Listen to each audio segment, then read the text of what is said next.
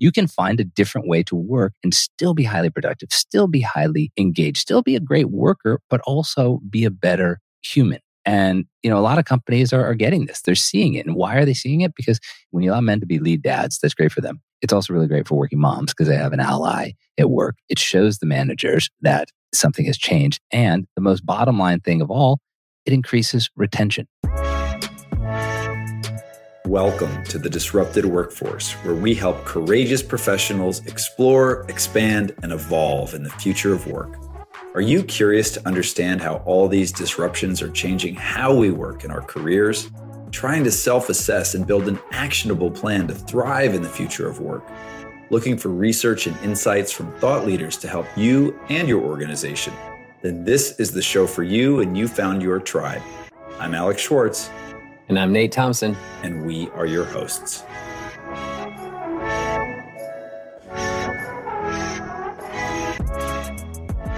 TDW fans, we are excited to share our amazing guest with you today, Paul Sullivan. To ensure you don't miss him or any of our top voices in the future work, please subscribe to our podcast wherever you listen and to our YouTube channel.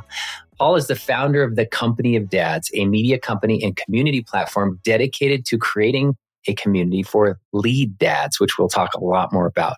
His mission is to help lead dads feel less isolated, more confident, and disengaged from gendered stereotypes around who does what at home. Before starting the Company of Dads in 2021, Paul was a journalist for 25 years. He wrote the Wealth Matters column in the New York Times for over a decade and also created the Money Game column in Golf Magazine. His articles also appear in Fortune, Money, Condé Nast, Portfolio, the International Herald Tribune, Barron's, the Boston Globe, and Food and Wine.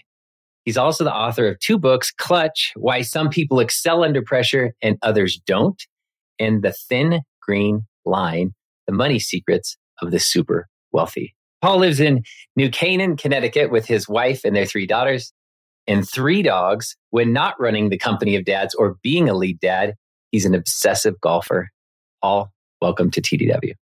Thanks for having me. And I'm really just glad you got the three dogs in at the end because all that other stuff is nonsense if not for two Bernedoodles that people want to know, two Bernedoodles and a miniature Schnauzer. So amazing. Nice. All right, Paul, let's dive in. Now, you had a cushy and coveted job as a columnist at the New York Times, and you left to become an entrepreneur, or as my grandmother would have said, a bum. Tell us what sparked your passion to launch the company of dads. Uh, with that question, I'm just going to crawl under my desk right now.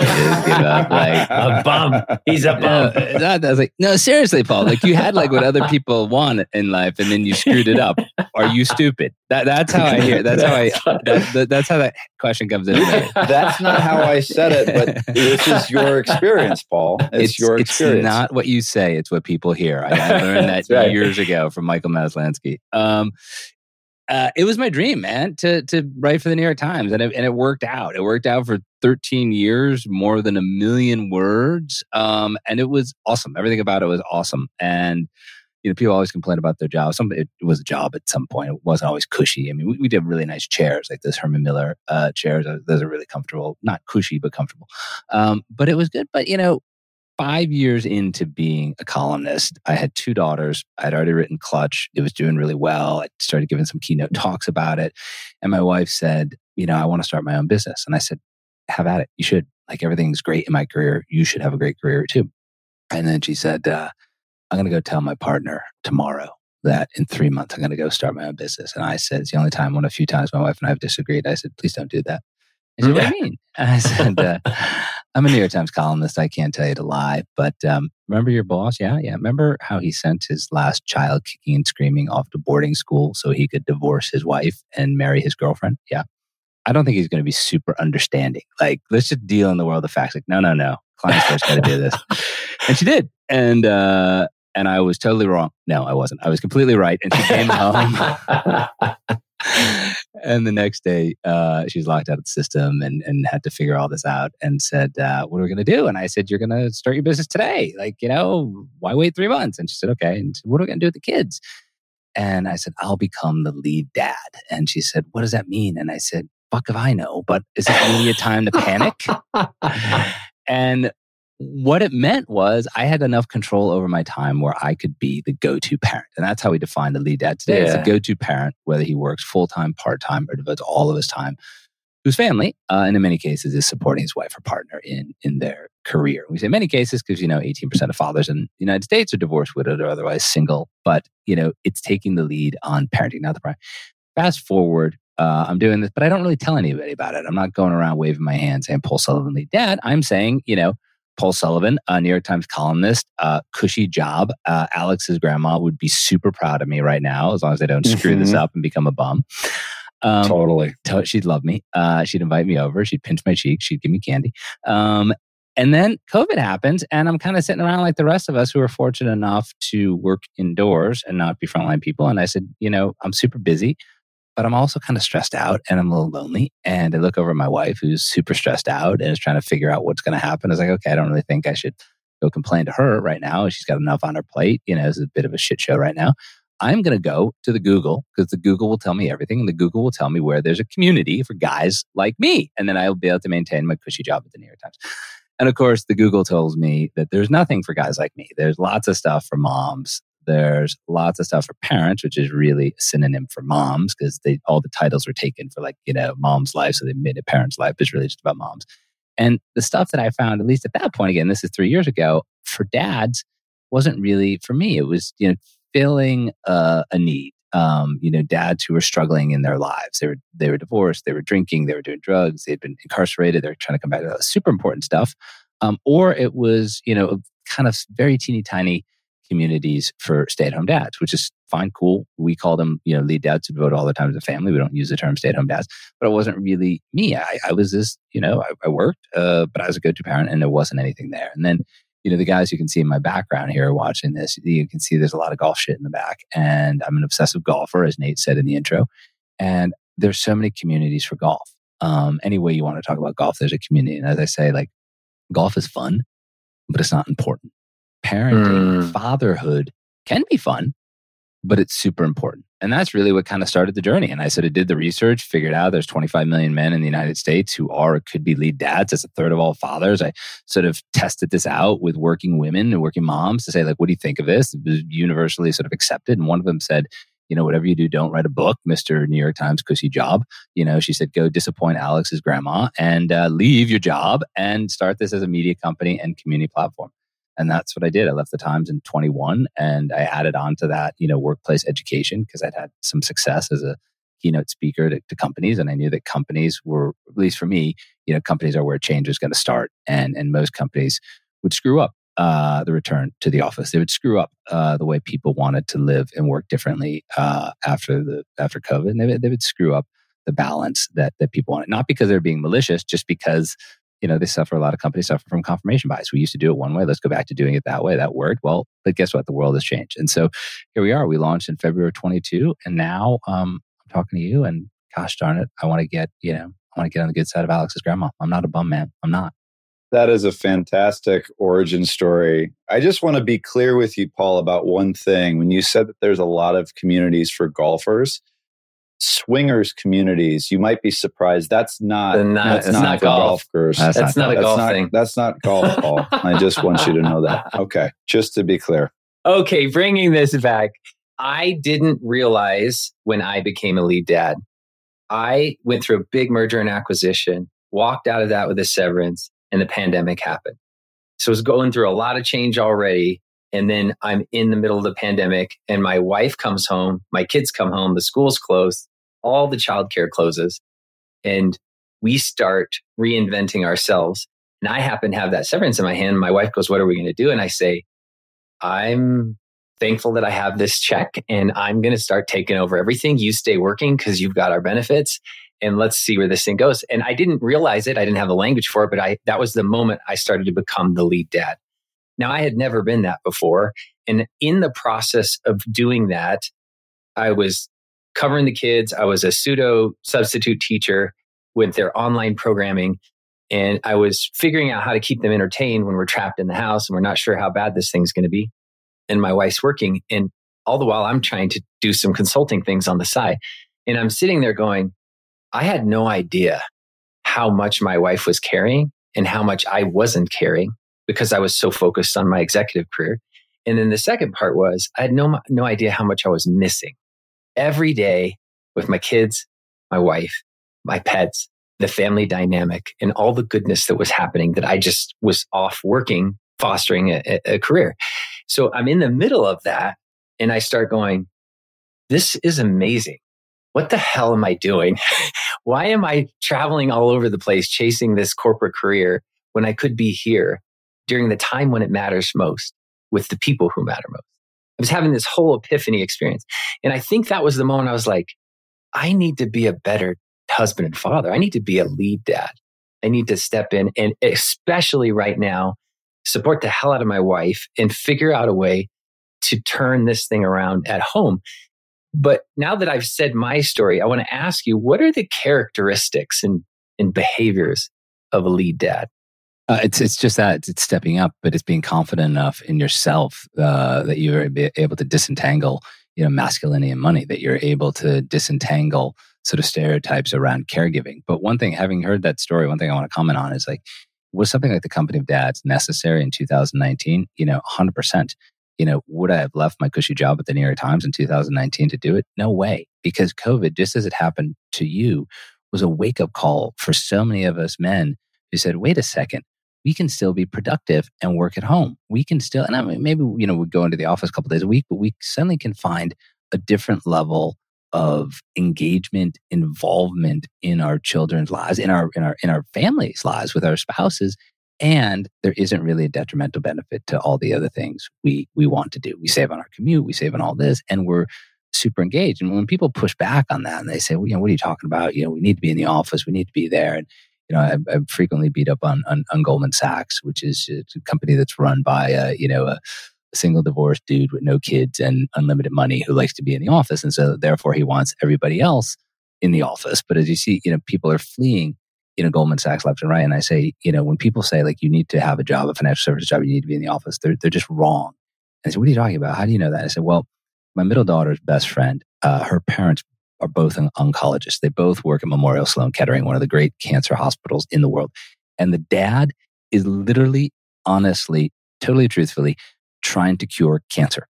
And during COVID, he realized he could run his lab remotely two to three days a week. Still needs to go in and see cancer patients and all that. But I okay, he is literally trying to cure cancer. There is nobody at Goldman Sachs who is trying to cure cancer. You can find a different way to work and still be highly productive, still be highly engaged, still be a great worker, but also be a better human. And, you know, a lot of companies are, are getting this. They're seeing it. And why are they seeing it? Because when you allow people to be, when you allow men to be lead dads, that's great for them.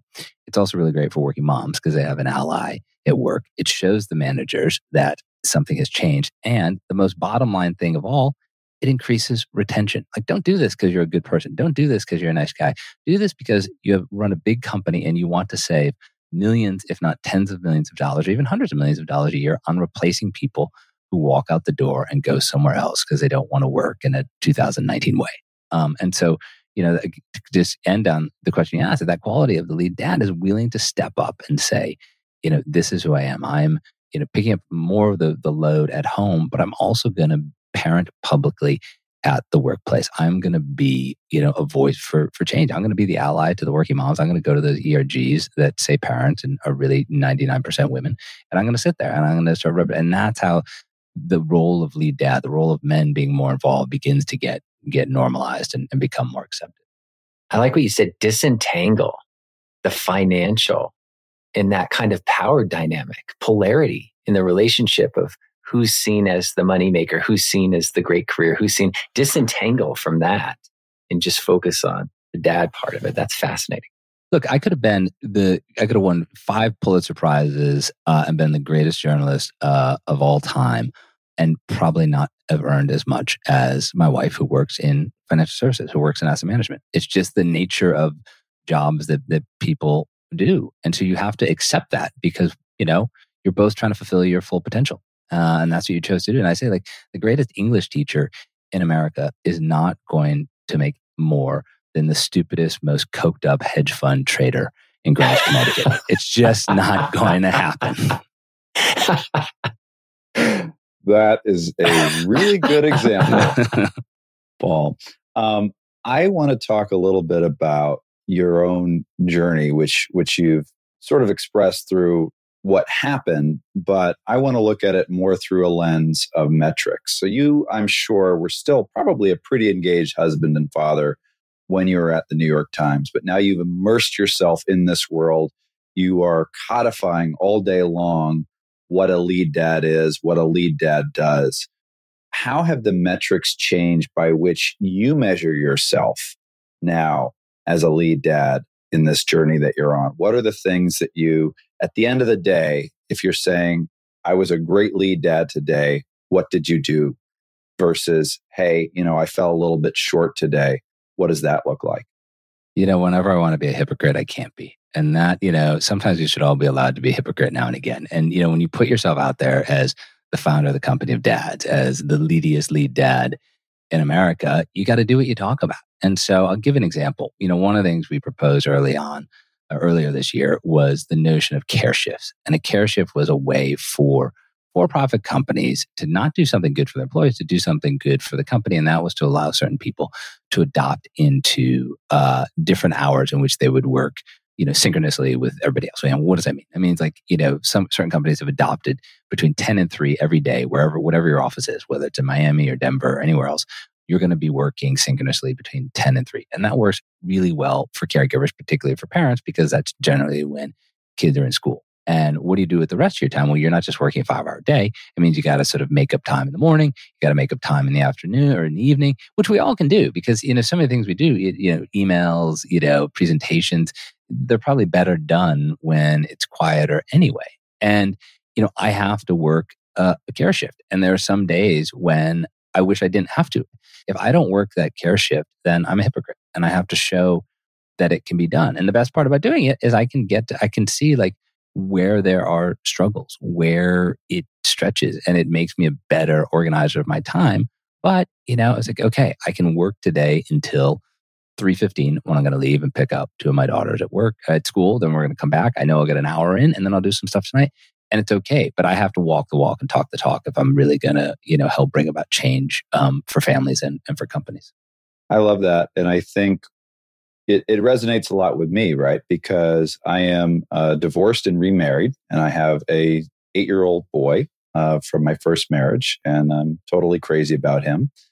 And I have made it my mission since I started this journey to kind of, you know, single parenting to be really, really leaned in during the time that I have him. And what that requires oftentimes is, you know, he gets up at six o'clock in the morning. So I try to do creative work and kind of the quiet work very early in the morning. My, my wife and I call it forest time. You know, I'm up at like four in the morning, you know, cranking away, trying to do that creative work. And I also uh, can empathize with what you just said. So today, my son has an ear infection and also pink eye. And my ex, his mother, uh, cared for him yesterday afternoon. I was planning to spend the day with him and taking him to, you know, Art Basel things here in Miami, showing him some art, doing some cultural stuff. And I was thankful that that got pushed to Friday because Nate and I had a whole lot of work to crank on. So mm-hmm. it's it's it's like sometimes that balance is hard. And there are there are absolutely days where you know I give my kid you know an extra hour of screen time that I wish I didn't have to give him in order to be fully present during the time that I'm with him, as opposed to being sort of partially available, which is like, I'm with you, but I'm on my phone. I'm with you, but I'm answering calls. Mm-hmm. I'm with you, but I'm fill in the blank. But the balance is not an easy thing to achieve.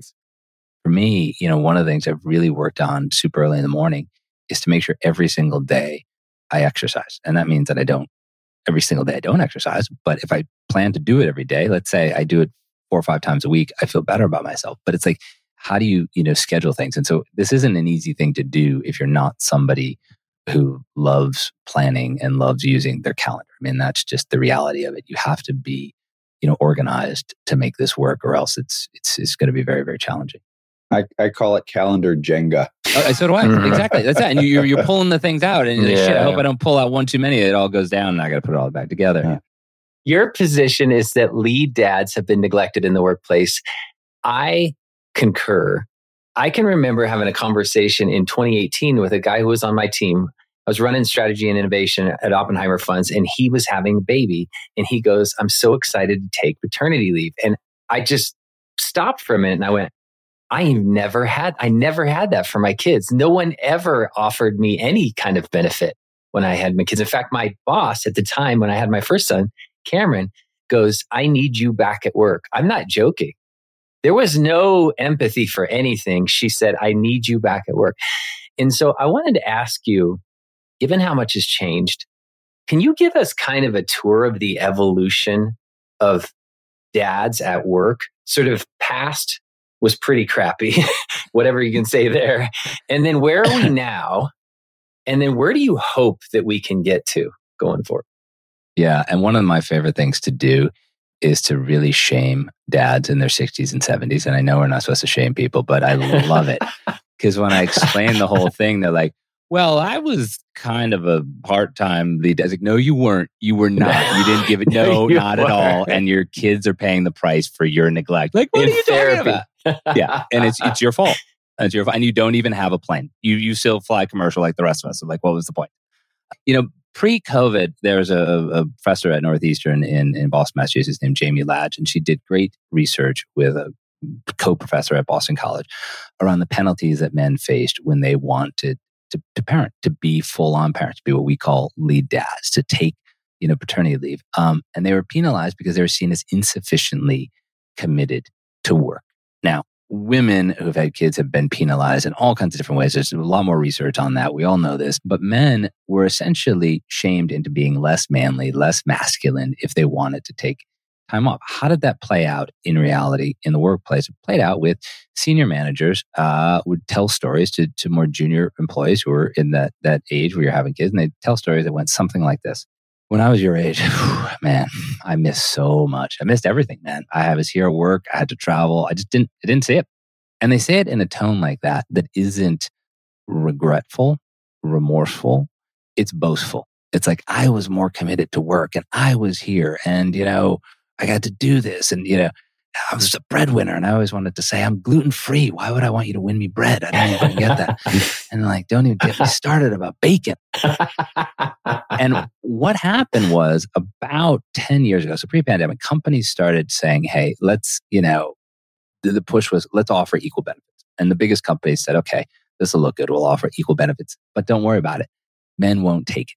And then what happened, and Boston College has done research on this, what happened is men began to take it. And then what happened during the pandemic and after the pandemic is not only did men begin to take some of these benefits, but they began to judge companies on whether or not they even offered these benefits, whether or not these guys could be in their early 20s and have not even have a girlfriend, let alone, you know, the prospect of having kids. And that's how they judged the way the company's values aligned with their own values. And so the evolution now is the best companies are offering equal benefits to men and women. Here's the rub even those best companies may not be modeling the benefits of taking leave.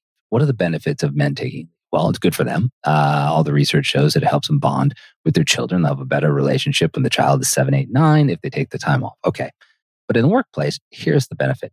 Suddenly, going out on leave is not just something that women do. It's something that employees do. It's something that humans do. It's something that, you know, people do and it's accepted. And therefore, it doesn't carry the same penalty for somebody's career because if everybody is doing it well then it's just part of you know the day-to-day work life. But still the issue is not just how do they go out? How do they go out on leave? It's how do companies welcome them back? And a, a good friend of mine works at a, a tech company that we, would all know and and um, i don't know how, how widely he's told the story so i don't want to name the company and get him in trouble but essentially he was in the hr function and this guy comes back uh, HR, remember, is it the human resources function? Guy comes back, is on a Zoom call, and the head of HR says to him, How was your vacation? Now, we all know like vacation is like going to Miami Beach uh, and sitting by the beach and having rum cocktails. I don't know about you guys when you had young kids, but I was not having any drinks with umbrellas in them. There was no fruit in any drink I had. It was largely just, you know, whatever scotch I had on hand to, to keep going. But comments like that have such a dampening effect on whether people will take them. And then one other thing on the same company, you know, they offer 20 weeks uh, paid leave for men, uh, or, or, as I say, the, the, the non-birthing parent, and the 20, 20 weeks paid leave. They're considering for next year reducing it to 12 weeks. And the reason they're considering reducing it is because they're saying, well, like we've done all this research, we've done these metrics, and we found that most men are only taking 12 to 14 weeks. So why are we offering them 20 weeks? That to me is asking the wrong question. Those men may only be taking 12 to 14 weeks because they feel shame to return. They feel like if they don't return, they're going to hurt their career. They feel if they don't return, they're going to let their team down. It's not, you know, just because they don't take the full leave doesn't mean they don't want to. It probably means that the structures are not in place at that company to encourage people to take that leave and to sort of make the case as to why it's good for both men and women at that company. So, through the lens of all this, you know, you identified a lot of the problems that are happening in the workforce, and I think you've enumerated them in in a really precise and eloquent way. I want to know beyond care days and beyond helping companies reframe around leave for dads what are some of the core solutions that you're advocating for for, for companies to consider and care for lead dads in a much more thoughtful and inclusive way well i mean one of the biggest ones is and this is a purely you know i am an only child so purely naked plug for the company of dads is bringing in resources that we provide to sort of call those men into the ergs and the example i give is like if you have an erg that's an employee resource group uh, that's focused on parents historically it's really just been focused on moms. And if you have 100 people show up, uh, 98 are going to be moms and two are going to be the two guys that, that least need to be there. And I draw the analogy, and I don't know how many of your listeners have three daughters who love Barbie like I do. Um, but I saw the Barbie movie this year, and all jokes aside, is one of the best movies uh, I saw for the social message it has. And, and you know, I'll quickly sort of explain why. In the Barbie movie, there's one guy named Allan, Allan does everything right. He's the guy who's going to be there. He's going to stand up for working moms at work. He's going to help all the Barbies. You know, he's a great guy. All the other men are Ken. They can all, they're interchangeable. They're just called Ken. Whatever, you know, there are 100 Kens and one Allan. And at the end of the movie, you know, anarchy ensues. Uh, the one Ken, played by Ryan Gosling, uh, discovers this thing called patriarchy. He's giddy with the, the idea of it, comes back, creates a Mojo Dojo Casa house, which is the worst frat house you've ever seen in your entire life, except it's pink, so it's a little weird.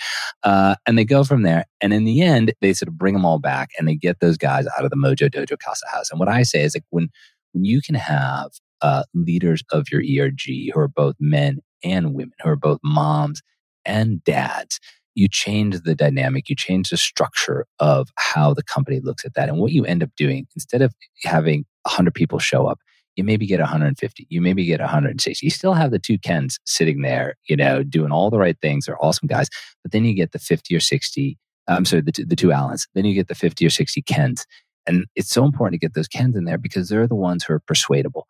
They're the ones who are going to be allies. They're the ones who are going to say, hey, I want to be a better dad. You know, I'm 31 years old. I'm 34 years old. I want to be a better dad than my dad was. Um, I love my dad. My dad did the best he could, but like, why does it have to be like this? And once those voices are there, you have both the men and the women talking um, the same language. And that's how change really begins at the corporate level. So I've been in HR, in and around HR for many different stints in my career. And I, as a parent, as an employee, as an HR executive, I've never seen anything affinity or ERG for dads. And prior to the pandemic, I would have dared to say if you tried to start a dad ERG, you might get whacked on the head.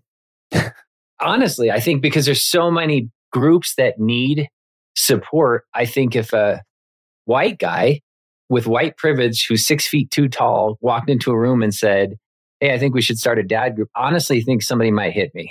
so now, I think only now because of the pandemic and the realization around mental health, well being, being a present, loving parent, and these kind of things of what it, this awakening about being home. I think we can now start to have those kind of ERGs or affinity groups. Is that fair? What I'm what I'm thinking. I, I, just can't believe Nate just said that he's six foot two. There is no chance. no chance. All right. Anyway, go uh, ahead. I was going to say, like, you know, th- that that's my sort of in. That's my wedge. Is like, you know, five eleven bald, and some might say eight to nine pounds overweight. I'm not going to go any more than that. Uh, it's just a little doughy around the edge. Um, I will say, I think you would have been surprised. Well, you were in financial services, so I don't know if you would have been surprised.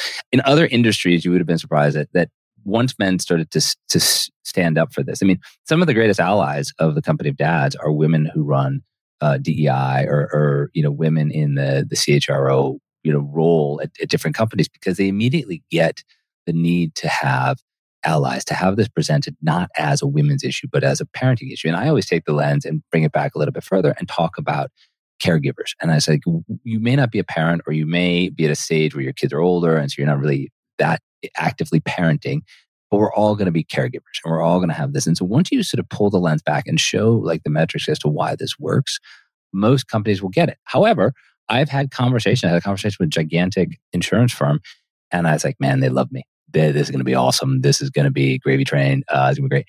And as I like six people on the call call me back and like, you know what?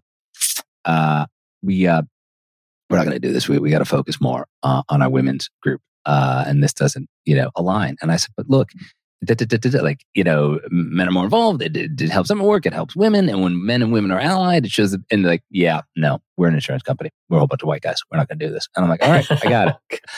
Um, so it's like not everybody is going to to get it. Um, yeah. But I mean, right now, I mean, I talked to this guy who, who works at a private equity owned um, water company, which probably narrows it down a lot. Um, um, but you know, he was saying that early on, he would go to these these meetings and he would leave. He would go to these meetings and leave because ERG meetings for parents because he just didn't feel like he fit in, and he just felt like he was the guy like taking the sandwich and the iced tea and didn't know what to say. And so th- that's that's a loss for those companies. And that's a loss because you have somebody who's there who wants to be part of something, who, if you give them a little bit of support, you know, can really do great things and be more allied at work, but also be more loyal to, to that company in the long I think you got to make it safe. So um, by that, I mean, it's okay to be a dad and to be in an ERG or an affinity group and to see this bigger picture and to care about being a better parent and, and to give space for that conversation and those people. I've never been in an organization where I saw that as safe. Is when that's why I just said the thing that I said to you of I think somebody probably would have smacked me if I have brought that up. But I'm But you really also grateful. you also said Nate like just kind of like listen to the pronouns. You said that when you're when Cameron was born, you know, your your manager said that you needed to be back immediately and you said she wanted me there. So it's like, you know, you have a woman who's you know, th- like, okay, you need to be there. You're not the non-birthing parent. You're going to be fine, but it misses out all that other stuff. Like her. You know, so this brings me right to the next part. Is it her perspective was, I don't even want to hear about it. Your wife is handling that. You get back here, and my role was traveling in um, executive leadership development. So I was flying around delivering this content. And she goes, I need you on a plane. And I, I was just trying to wrap my head around, which brings me to my next question do you think that people who don't have kids who are in leadership roles get it? Because this woman did not have kids and she had no empathy for the kid dynamic. It, now, that could be a gross generalization, but do you think that people who don't have kids can understand what parents go through? Look, I mean, I, I was kind of banging on about David Solomon at Goldman Sachs, you know, earlier. He's a a divorced single guy with no kids and unlimited money. Where does he want to be? He wants to be in the office. You have a lens. This is sort of, you know, behavioral finance, you know, 101. Like people have anchoring biases, people have confirmation biases. I got to this level in my career by doing X, Y, and Z. And therefore, I would expect you to do the same thing. Now, the reality is the time was different, times change. I'll never, I, I don't like generalizations. I'm not going to say like people without kids can't do this, but it's one of the reasons why we often pivot and just don't talk about lead dads and working moms. We talk about caregivers because you may not have any children. You may never have any children, but you're not going to get through life without being a caregiver, whether that's uh, a spouse, a partner, a best friend, uh, an, an, aging parent. At some point, there's going to be a, a pull on your time to care for somebody else. And wouldn't you rather be at a company that trusts you to do your job, that believes that they've hired the right people, that knows that you're going to do whatever you can to get your work done. However, you got to be you got to be a human right now, and you have this you know care emergency. That's what we talk about care. You have this care emergency. You know your your your dad, your 87 year old dad, just fell down the stairs, and you live uh, 1,500 miles away from him. You have to go and tend to him, and you may be out for hopefully just a week. You'll check in, and when you have companies that say that is fine, you we will cover for you we'll get back to you that's setting up an environment that people feel like okay we really are a team really are working together because this person's going to do the best job that she possibly can. But right now, for the next week, the next month, she's got to, you know, care for her 87 year old dad who just fell downstairs.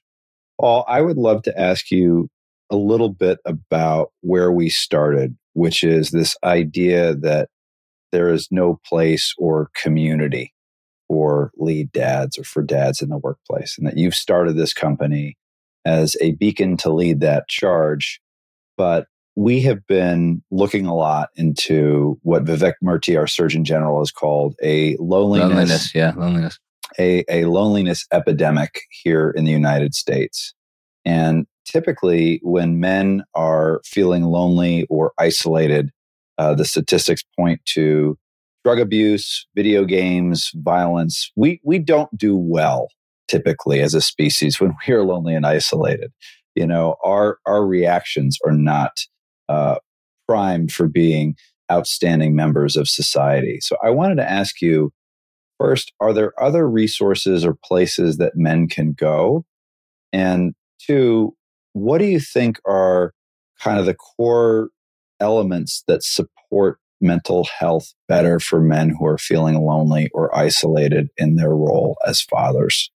Uh, to answer the, the second part first, it's it's connection. It's finding somebody who's in the same situation as, as you are, and that that goes for for anybody who's who's struggling, you know, with mental health or just struggling to get through the day. Like, am I alone? And our minds are amazing, and they're also really fragile and weak. And we begin to think of ourselves like we're the only person you know, going through this. Are there other communities for men? Of course there are. There are tons of things. You know, think of think of you know DraftKings exists. Think fantasy football uh, exists. Think of all these things that that bring people together.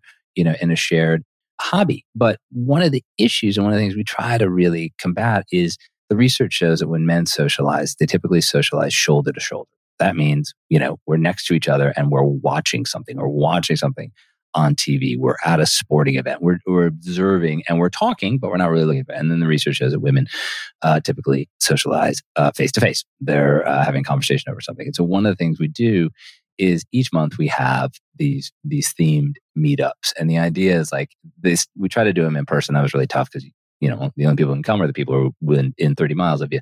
Um, and so we just do them on Zoom. We limit it to 20 people everyone is filled and they have a theme. We did one just last night in which uh, it was Festivus, the Seinfeld, the great Seinfeld episode. And we had a Seinfeld writer on there. Uh, and this Seinfeld writer uh, is a guy named Bill Masters. And he is married to a woman named Gail Berman, uh, who is uh, one of the most successful people in Hollywood of all time. She ran Fox, she ran Paramount. Um, you ever saw the Elvis movie, uh, you watch uh, Wednesday on Netflix. And Bill, yeah, was a Seinfeld writer. He ran, he was in other shows, super successful me, but he was the lead dad. And he came on to tell his story, to tell his story of what it was like to be a lead dad in Hollywood. And suddenly all the guys on the call, 15, 16 other guys on the call, they're all laughing. They're all sharing their stories. They're asking him as another dad, like, how do you make your kids laugh? Do your kids laugh at all your jokes? You're a funny guy. And, and suddenly they were engaged with him, not as this super famous, super successful Seinfeld writer, but as a lead dad like them. And that's one of the things we talk about is like when you get these guys together in this community, you can show how many similarities we have, how many commonalities we have as men and as lead dads, and, and those bring us together. And that's what we're trying to do. Is this going to happen overnight? No way it's going to happen overnight, but it builds iteratively. And people say, hey, I like this community. I like this feeling. I like being able to talk to these guys who aren't going to say, are you Mr. Mom? You, you like the house husband? Yeah, yeah. No, I'm a lead dad, and this is why I'm a lead dad, and this is what it means. And you come together in a group. You know, I hate this phrase "safe space," but it's really what it is. It's a space where you can sort of have these conversations and feel uh, completely, completely accepted. I really love that, and I love the call out on feeling empowered, on telling guys that don't get it what it means and why it's important, and really having the confidence to do so. Paul, we're going to take you into a speed round to close things out. We're going to ask you five questions, and we would like you to answer them in a minute or less. and uh, should I stretch? Yeah. Should I stretch anything yeah, like this? Stretch no? it. All right. Okay. I'm ready. I'm ready, guys. It's been, it's been going well so far. Let's see how we end it. Let's bring it home. So I'm going to kick this off. Paul, what is one of the funniest fatherhood parenting stories you've heard? Uh, when my daughter, uh, my oldest daughter was three, we still tell the story. I took her to the pediatrician, a room full of uh, women, uh, middle of the day. She'd been having some issues with strep, uh, which at that age was in her vagina. And she walks in, looks around and says, Daddy, Why are we in the pediatrician's office? My vagina is fine. oh man. All the eyes rotate over. Yeah. Okay, you recently proposed the end of the out of office in managers' calendars. What is the benefit of this? What does that mean? What are you really doing with your time? OOO could be anything. OOO could be, uh, I'm, you know, playing golf. I'm not really doing any work. OOO could be, I'm going to my daughter's uh, fifth grade graduation. You know, OOO could be, you know, I just need uh, some time to do something. When you can be honest with your calendar, this is like what you were saying before, Nate, around, you know, not feeling that you could have taken the time off. If you can look in somebody's calendar and say, that guy is like four levels above me, and it says from three to 4.30, he's spending time with his daughter. Well, I guess if he can do it, then I can do it. So once you actually say why you're OOO, it begins to model the behavior that all the HR departments are saying, here are the policies. We have these policies. But if you don't model people actually taking and using those policies, they're not going to come into effect. So we, always tell this example. This guy named David Homans. He's based in Portland. He's a uh, uh, partner at a, um, a, wealth management firm. Um, so partners being is very important because he can't be fired. And he began putting in his calendar that from seven to eight thirty each morning he was going to take his son to school. And why this was significant because the center of gravity of the company was in New York City. So there's a three hour time difference from where he was in Portland. And he put it there. And in the beginning, people in New York, 10 30, 11 o'clock their time, they'd call him and be like, hey, man, uh, I got some questions here. And he's like, uh, it says here that I'm, I'm taking, taking my son to school. I'm happy to call you and talk to you afterwards. And it took a while, but they stopped calling him. And that was good for him. Great. But it was better for all the men and women who are below him in the organization because they said, well, wait a second. He's a partner. He's modeling this. He can do it. He's honest about it. I guess I can do it as well. And he started getting calls from from moms and dads saying, thank you for doing this. This was super impactful to me. So cool. What role does gig work play in all this? Does this flexibility help lead dads? Uh, I mean, yes and no. I mean, you know, gig work it, it, comes in when it comes in, and and so if you suddenly have to you get uh, something done quickly, that's sort of that makes it even more challenging for a lead dad. That's why there's something to be said for for calendaring, for planning, to be able to know what's going on because you know when you have deadlines, you have deadlines, and so you know it's more challenging in certain jobs for sure and gig work may be able to, to help people, but only if it's it's almost this is kind of an oxymoron, but if it's sort of steady gig work. If you have a couple companies that you do work for on a regular basis and you develop a cadence, then it'll work. But if it's something, it's you know, it's an emergency, it's a crash, it's just going to make it more challenging. Who should own this conversation? I think traditionally you would have seen HR because HR tends to own ERGs and affinity groups But who should own this conversation at the workplace? I mean, that's a great question. Um, I would love for there to be a battle over ownership. I mean, the cynical part of me uh, says the CMO, uh, the chief marketing officer, mm. uh, should own it. And they should own it because he or she is going to realize the bigger benefit to the organization. If we want to be a best place to work, well, we need some things to say. Why are we a best place to work? Like a ping pong table and free fizzy water isn't really going to cut it anymore. No. Um, and so when you're the savvy, and, and, and, and look, the chief marketing officer has a budget and they can sort of say, okay, this is going to be something we're really going to promote because it's good for the company, it's good for our employees, but you know what? It's really good against the competition because we're doing this and one, two, and three uh, are not. Last question, and this is absolutely from both of us, which is if everything goes well, how will things improve for lead dads over the next one to two years?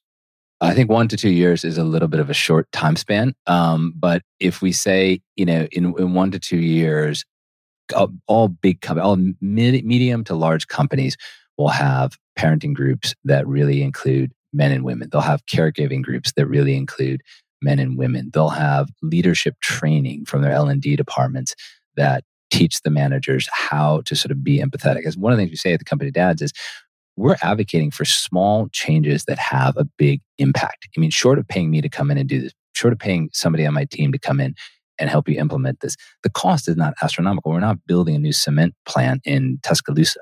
You know, we're doing small changes that have an outsized impact. And as I say, if it goes wrong, you have not wasted a whole bunch of money. And so that's how it does incrementally.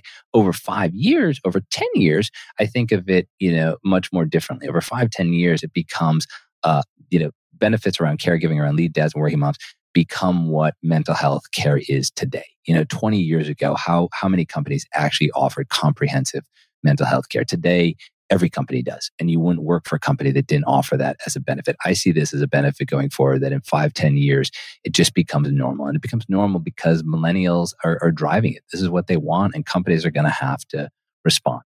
Paul, thank you for taking a stand, for caring about dads, connecting lead dads, fostering this critical conversation, and working to improve the benefits for dads in the workplace. Paul, where is the best place for people to find your work online? companyofdads.com. Also, the easiest thing to do is sign up for our newsletter. It's called The Dad, companyofdads.com backslash The Dad. It's an easy way in. It's free. And it tells you, you know, once a week, everything that's going on uh, with the company dads, but more importantly, everything that a lead dad needs to know for, for that week. Fantastic. Thank you.